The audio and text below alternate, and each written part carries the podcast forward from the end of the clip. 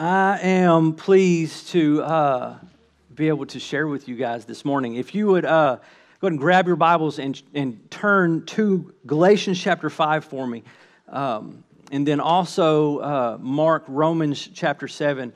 And uh, as you're turning there, um, just to kind of catch us up if you're joining us for the first time, we're in this series called Hindsight 2020. And uh, for the last several weeks, uh, we've been walking through Proverbs chapter 30. We've been looking at the, um, the words of Agur, and he's, um, over the last few weeks, he's been looking at, he's used some things that he's seen in nature um, and brought about lessons for us. Um, in the last several weeks, we look in, in verses 24 through 28, and we see four things that he says are small but exceedingly wise. He says that uh, the ants are a people not strong, yet they provide their food in the summer. The rock badgers are a people not mighty, yet they make their homes in the cliffs. The locusts have no king, yet all of them march in rank. And the lizard you can take in your hands, yet is in kings' palaces. And he's taken these four small things and, sh- and showing how wise they are. In the last few weeks, we've talked about ants, we've talked about rock badgers, and this morning we're going to talk about locusts.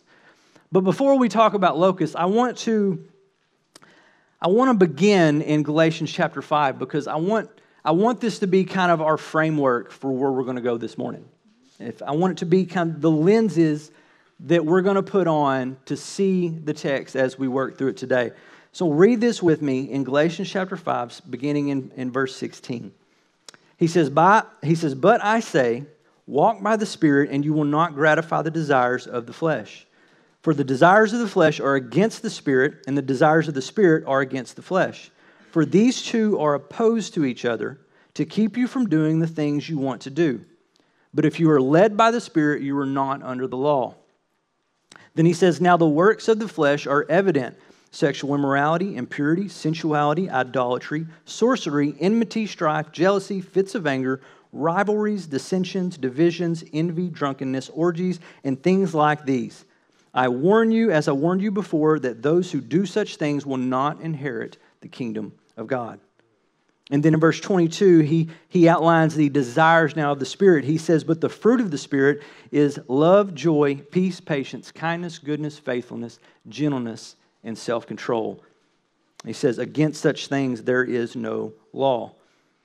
And then in 24, and those who belong to Christ have crucified the flesh with its passions and desires. If we live by the Spirit, let us also keep in step with the Spirit. So here he lays out what are not two natures. Right? We as, as people, we don't, have, we don't have a flesh and then a spirit. We have one nature.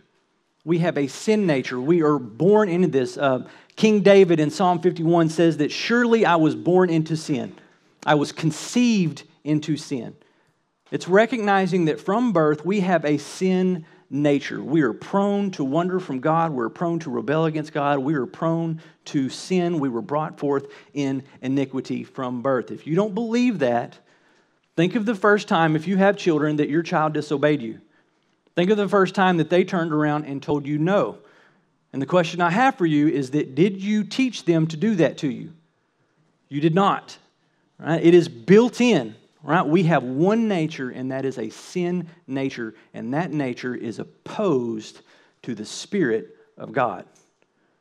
Okay, so there's our lens. And then, and then Romans 7, Paul says it like this to the church at Rome. He says, For we know that the law is spiritual, but I am of the flesh sold under sin, for I do not understand my own actions. For I do not do what I want, but I do the very thing I hate. Now, if I do what I do not want, I agree with the law that it is good. So now it is no longer I who do it, but sin that dwells in me. For I know that nothing good dwells in me that is in my flesh. For I have the desire to do what is right, but not the ability to carry it out. For I do not do the good I want, but the evil I do not want is what I keep doing. Now, if I do what I do not want, it is no longer I who do it, but sin that dwells within me. And then he says, Wretched man that I am, who will deliver me from this body of death? So we have one nature, and that is a sin nature, and it is opposed to God's Spirit. So I want to pray, and then we're going to begin unpacking with, that, with those lenses on our lesson for today. Lord, I thank you for this morning.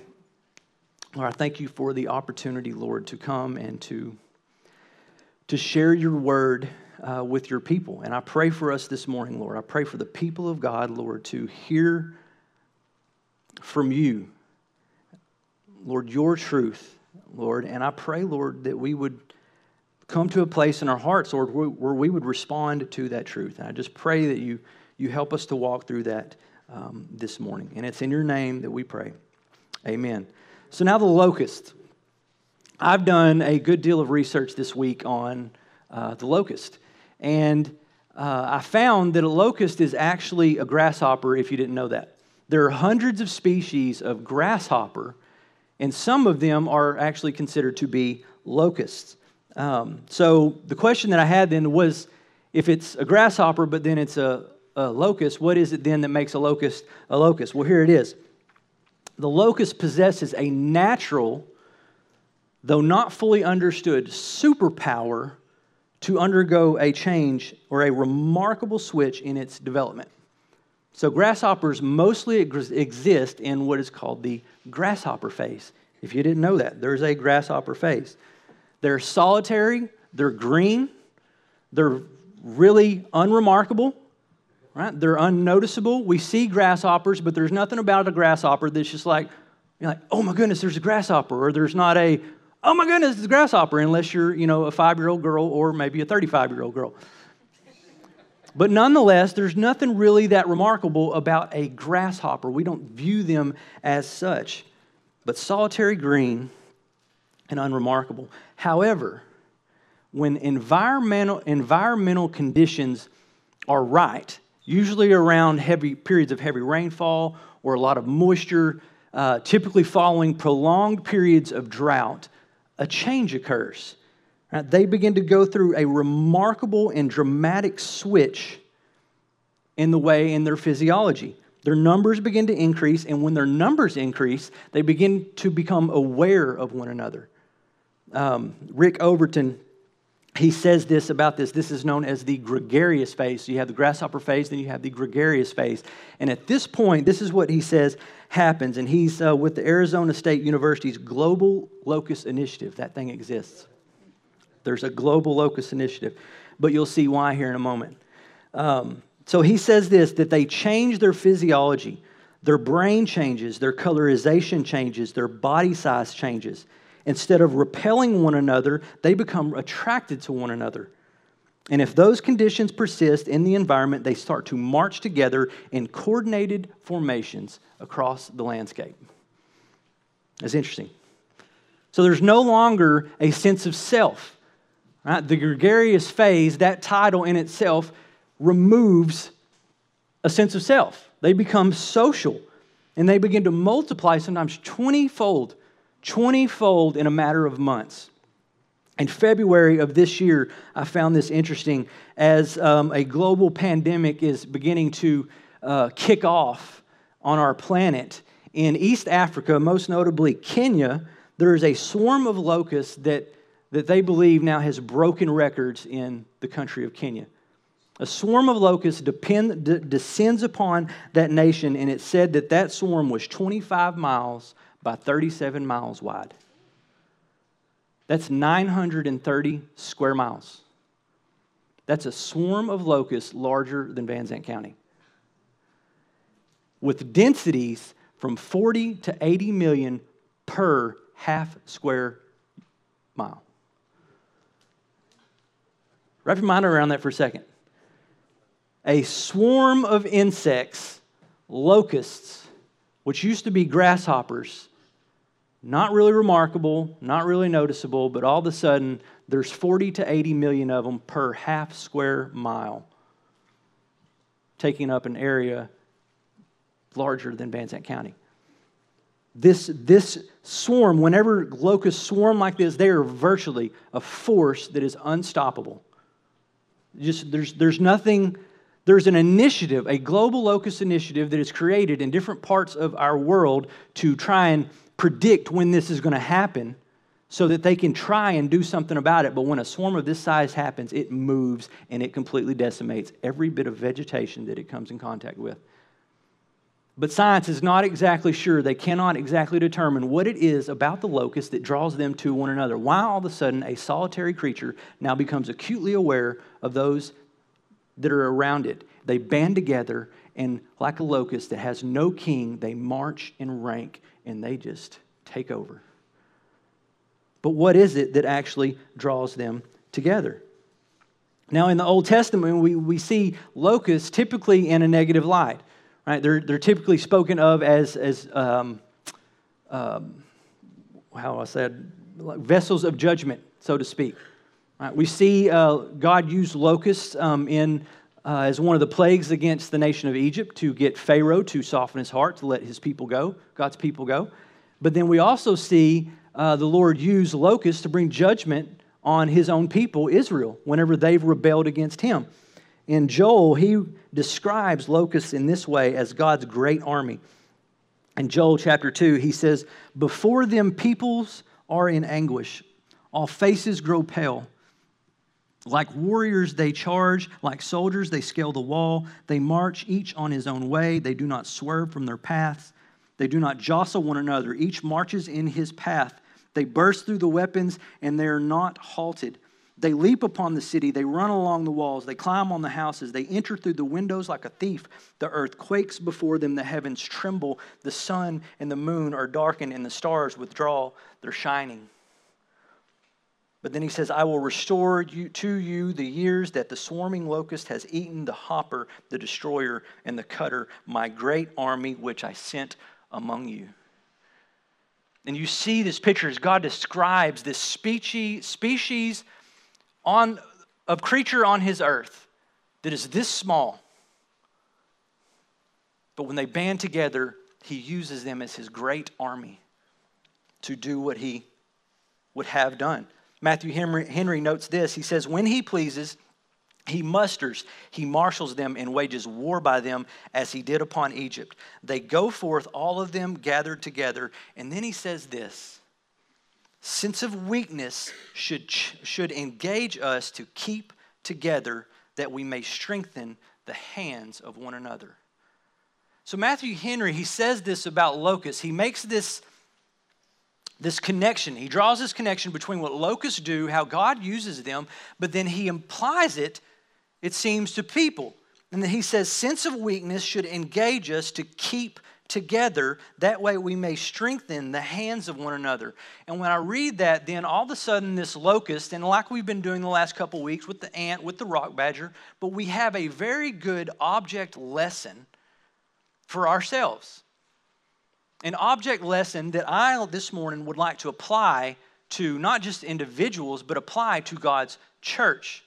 What can we learn from a locust that can be applied to God's church and how the church should be moving forward? But a once solitary, unnoticeable creature undergoes a change and begins to behave in a manner completely different than what it did before.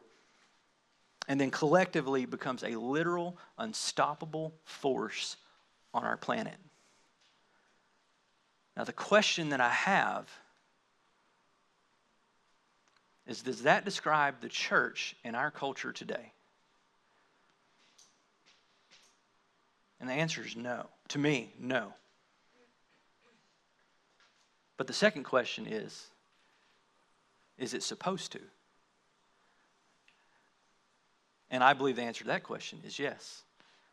And here's why. If you'll turn, turn with me to Matthew chapter 16, and I'll give you a second to get there, I'll, I'll go there with you. Matthew chapter 16.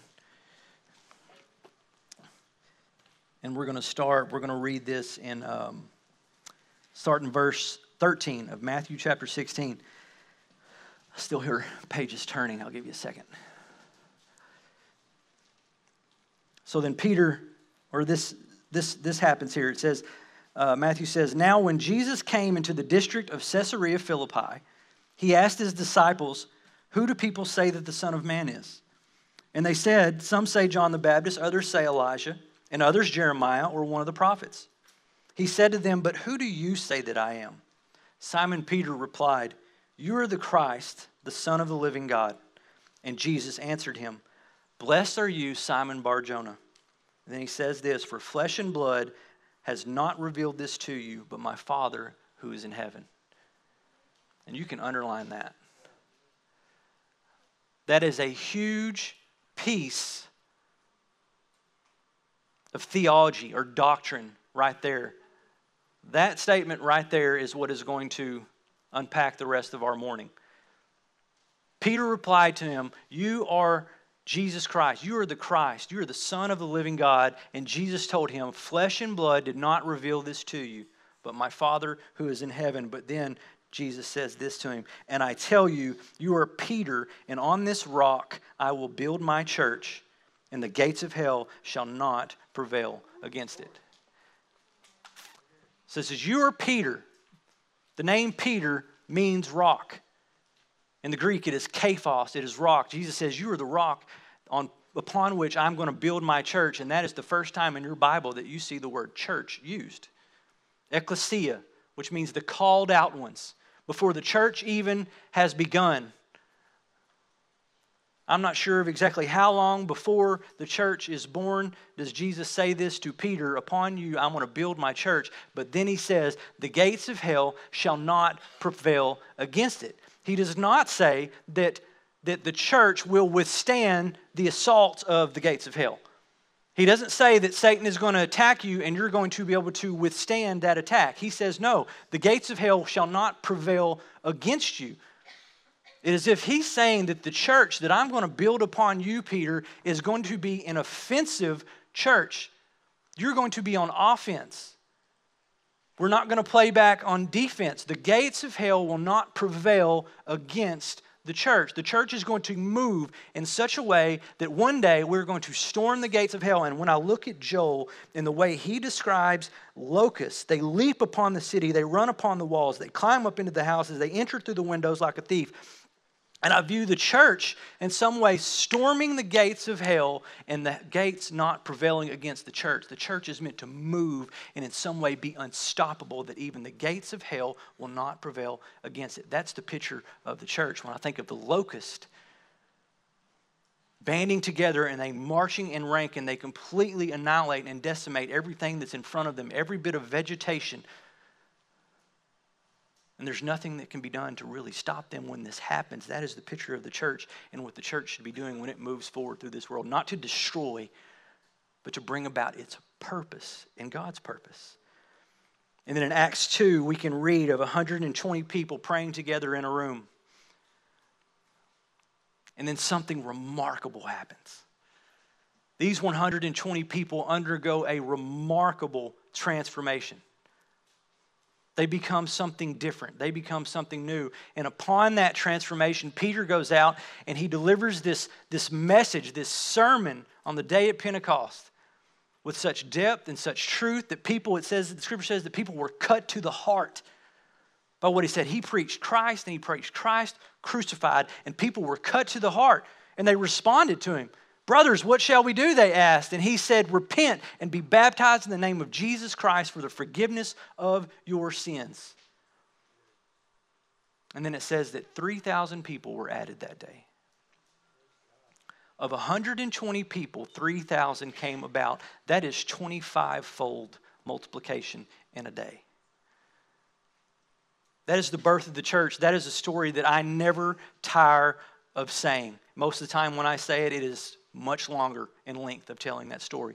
But that is the birth of our church. That is the culmination of Jesus telling Peter, I'm going to build my church on you. Then Peter goes out in Acts 2, he gives that sermon, and 3,000 people that day, 25 fold, come to know Christ. And then what follows then, as you see in verses 42 through 47, if you've been to Group Link, you've heard this.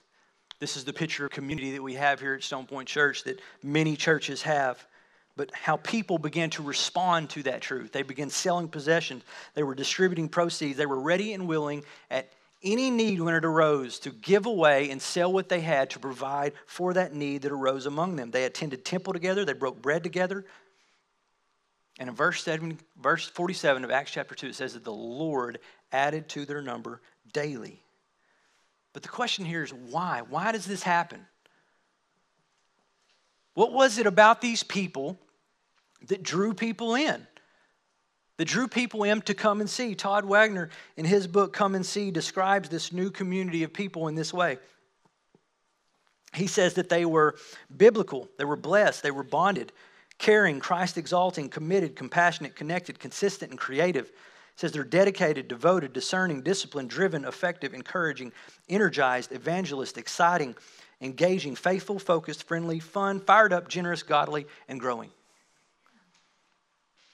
And he continues. We are humble, hungry, hospitable, intentional, inspiring, intimate, intense, joyful, like minded, loving, magnetic, miraculous, motivated, neighborly, obedient, ordained, others minded, passionate, powerful, praising, prayerful, proactive, productive, progressive, pure, purposeful, redeeming, radical, real, relationally minded, relevant, respected. We're sacrificial, we're safe, we're scary. He says we're selfish, we're scripture loving, we're servant hearted, we're servant minded, we're sold out, spirit filled, sincere, submissive, tenacious, teachable, transformed, trustworthy, thankful, unified, unselfish, unspoiled, unwavering, wholehearted, and wise. The locust is one of four things that Agur says is small but exceedingly wise.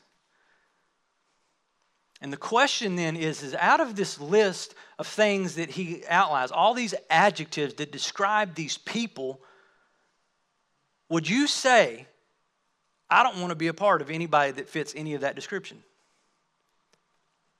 Generally, no. The church was attractive People responded. I want to be part of that. Everything that people began to look for in this life, they began to find in these people because this is how they responded and began to accept one another. But then he addresses the problem that we have today. And I'll have this on the screen for you. He says, The problem isn't that God has stopped being in the business of changing the world by changing lives. The problem is that we have gotten into the business of doing His business our way, not being people of the way. I believe herein lies the problem that we have. In a, in a 20 year study um, that the Barna Group did uh, from 2000 to uh, 2020, it was published in March of this year. So note that these are pre COVID numbers. These are pre shelter in place, they're pre social distancing numbers that I'm about to give you uh, really quickly.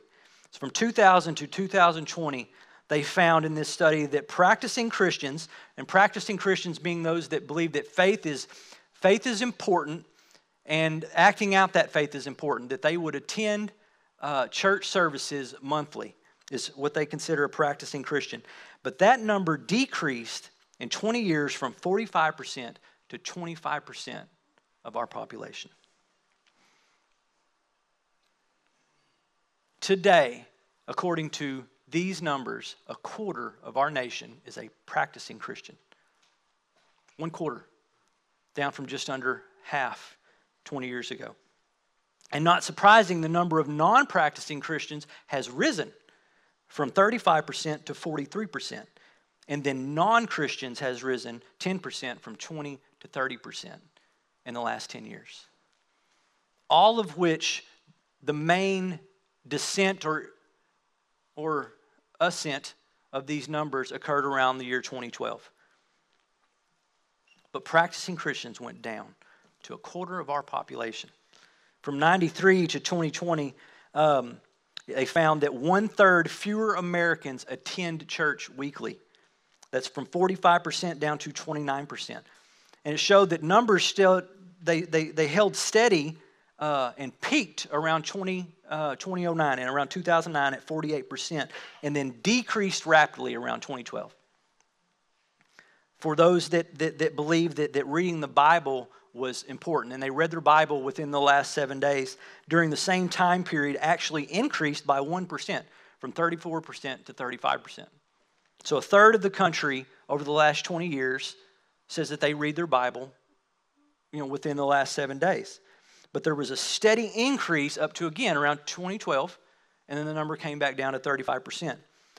And then prayer, for those that would say that they've prayed in the last seven days, from 96 to 2010, that number hovered around 83% of the population said that they prayed within the last seven days. And then that number declined in the last 10 years down to 69%. And again, most notably around 2012. I don't know what happened in 2012 that caused all of these things to decline and go down. I think the, the world was supposed to end in 2012, but it didn't. So maybe people had a false sense of security and we're still here, so we're to, we'll be all right. But in the last 20 years, practicing Christians has declined to a quarter of the population. But out of this, based on this data, you could say that private practices of faith, such as prayer and Bible reading, have remained relatively, relatively the same. It's church attendance. Practicing Christians and church attendance is what's really gone down. But the question is why? What has occurred to where people, and this is pre COVID numbers, where people will, on their own, they'll read their Bible, they'll say, they say they pray, but they neglect to meet together with the people of God on a regular basis. It's as if the Christian is saying that's no longer important to me by and large. And the question is why? What has happened to cause that in our culture and in our day? I believe God's word provides that answer. All we need that pertains to life and godliness is right here, and I believe that He provides an answer. If you would go to Ephesians chapter 4, uh, turn there with me. And um, beginning in verse 17, uh, Paul says this Now, this I say and testify in the Lord that you must no longer walk as the Gentiles do, in the futility of their minds they're darkened in their understanding, alienated from the life of God because of the ignorance that is in them due to their hardness of heart. They have become callous and have given themselves up to sensuality, greedy to practice every kind of impurity. And then he says, But that is not the way you learned Christ. So he describes the Gentile, but in effect, he, he describes a nature he describes the sin nature in the Gentiles. Do not go back. You must no longer walk that way in the futility of the mind. Don't be darkened in your understanding. Don't be alienated from God any longer. Don't become callous. Don't give yourself up to sensuality and greed.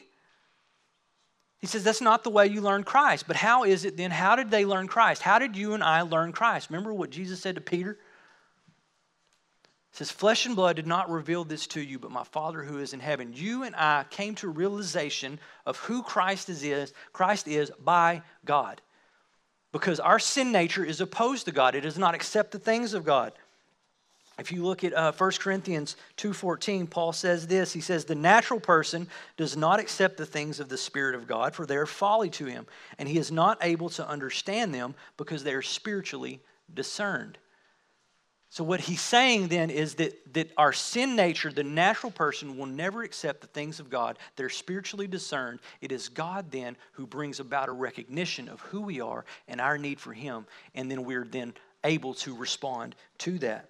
But Paul continues in Ephesians 4. He says that, that that is not the way you learn Christ, assuming that you have heard about Him and were taught in Him as the truth is in Jesus. Then he says this in 22. Here's our answer he says to put off your old self, which belongs to your former manner of life and is corrupt through deceitful desires. That sin nature, the, our, our own desires, what causes quarrels and fights among you, James says, is it not your own passions and your own desires that wage war within you? You have and you do not have, so you, so you murder and you covet and you seek to take, it is your own desires that are deceitful. They promise one thing, but they deliver another. Our sin nature promises fulfillment, but it will ultimately deliver death. But then he says in 23, and then you're to be renewed in the spirit of your minds. And then you are to put on the new self, created after the likeness of God in true righteousness and holiness. And then therefore, having putting away having put away falsehood, let each one of you speak the truth with his neighbor, for we are members one of another. So you remember the locust? This creature that underwent this remarkable change. All of a sudden, the old was gone and the new came. Its entire behavior began to change. But the difference in a locust and the people of God and humans who have a sin nature, who still struggle in the flesh, the locust never returns to being a grasshopper for the rest of its life, it does not go back to being a grasshopper. It continues on as a locust for the rest of its life. The problem with us is we put off the old self, we put on the new, but then sometimes we come to a point where we start acting like the old. We have one nature, and it is opposed to the Spirit of God. And Paul says, You put off the old self. That belongs to your former manner of life. That is what is corrupt. That is what deceives you. And then you're to be re- re- renewed in the spirit of your mind. The things that we put in our minds are the things that are going to drive us forward. We have to change the way we think. We do that by the Spirit of God. And we put on that new self. We remain in that new self. Paul tells the Corinthian church in 2 Timothy's like 2 Timothy 2 Corinthians like this in chapter 5 verse 16.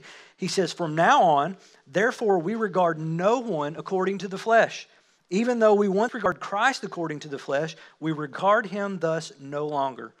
Therefore, if anyone is in Christ, he is a new creation.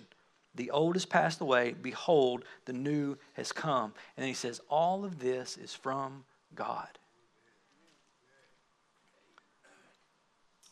We have one nature and that nature sets us apart from God. That nature disables us from doing anything godly. So it takes God to bring about a realization of that nature and our need for Him. And in that realization, He gives us Jesus. Here's your example. Here's your Savior. Put your faith and your trust in Him. If you were in here this morning and you would say that you have believed in your heart and you confess your mouth that Jesus Christ is Lord and that God raised him from the dead, you are saved. You are now a Christian. You are now a Christ follower. That is who you are. The old is gone. That is the new creation that has come. And he says, walk in newness of life. But all of this is from God. God is the thing that binds us together. It is His Spirit that gives us recognition of our brother and sister next to us, that we are no longer solitary, we are now social in every way.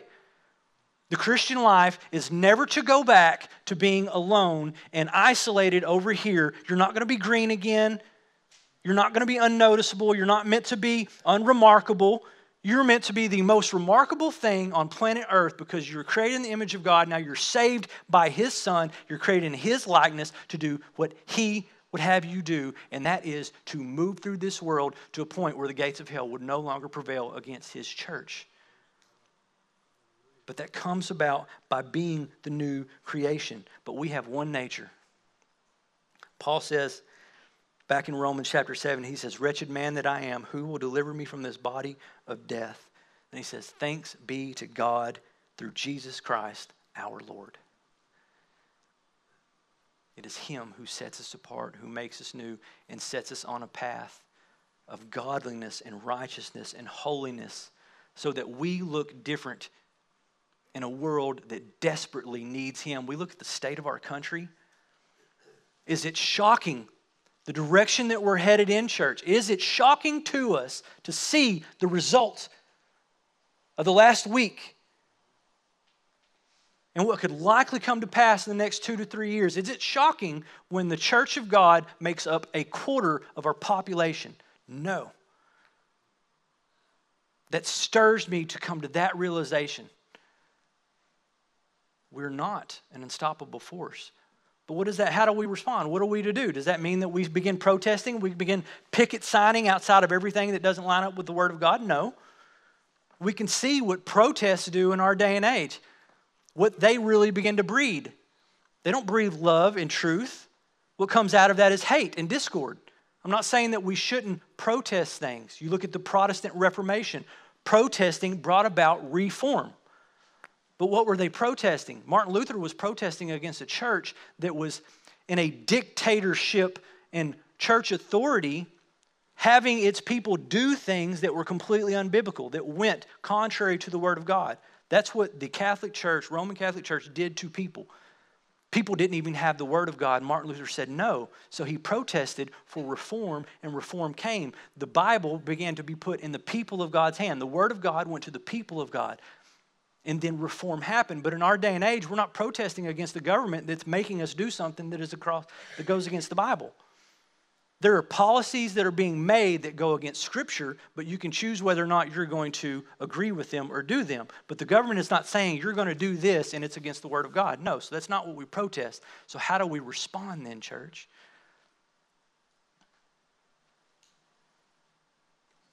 It starts with us. Ephesians 5, chapter 15, verse 15 and 16, it says this. I don't think I have it on the screen, but Paul says, Look carefully then how you walk not as an unwise, but, a, but not as unwise, but as wise.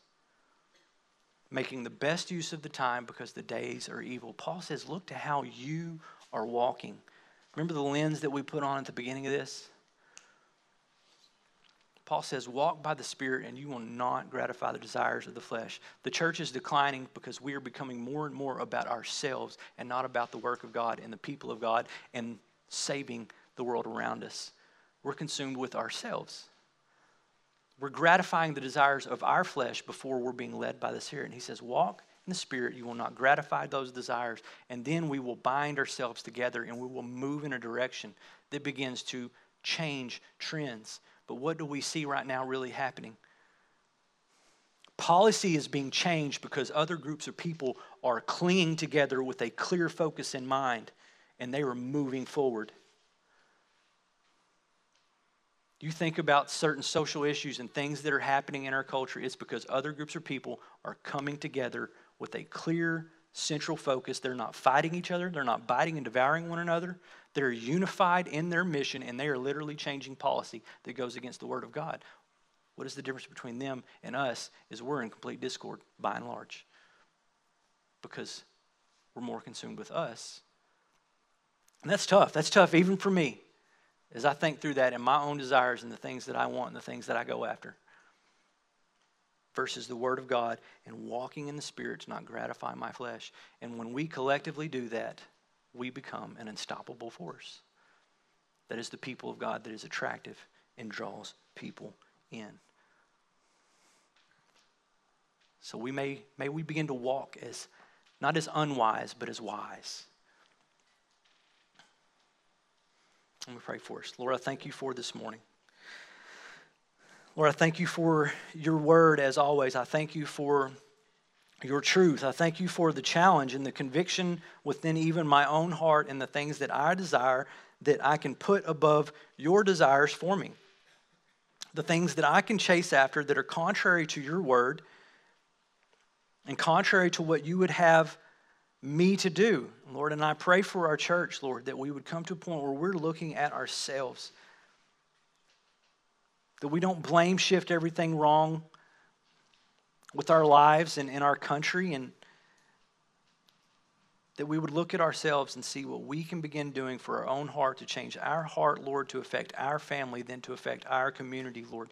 It's, it's from the, the center of us out. It's not from us. It's not from out to try and change within, Lord. I just pray that you, you work on our hearts and work on my heart, Lord, to look to you, Lord, to walk with your spirit, to not gratify my own selfish desires. Then we may, be, may we become attractive, Lord, um, to show people your love and your kindness and your goodness and your salvation. Lord, we love you and we thank you, Lord. And I just pray for your church and I pray for us as we go forward um, from here this morning. It's in your name. Amen.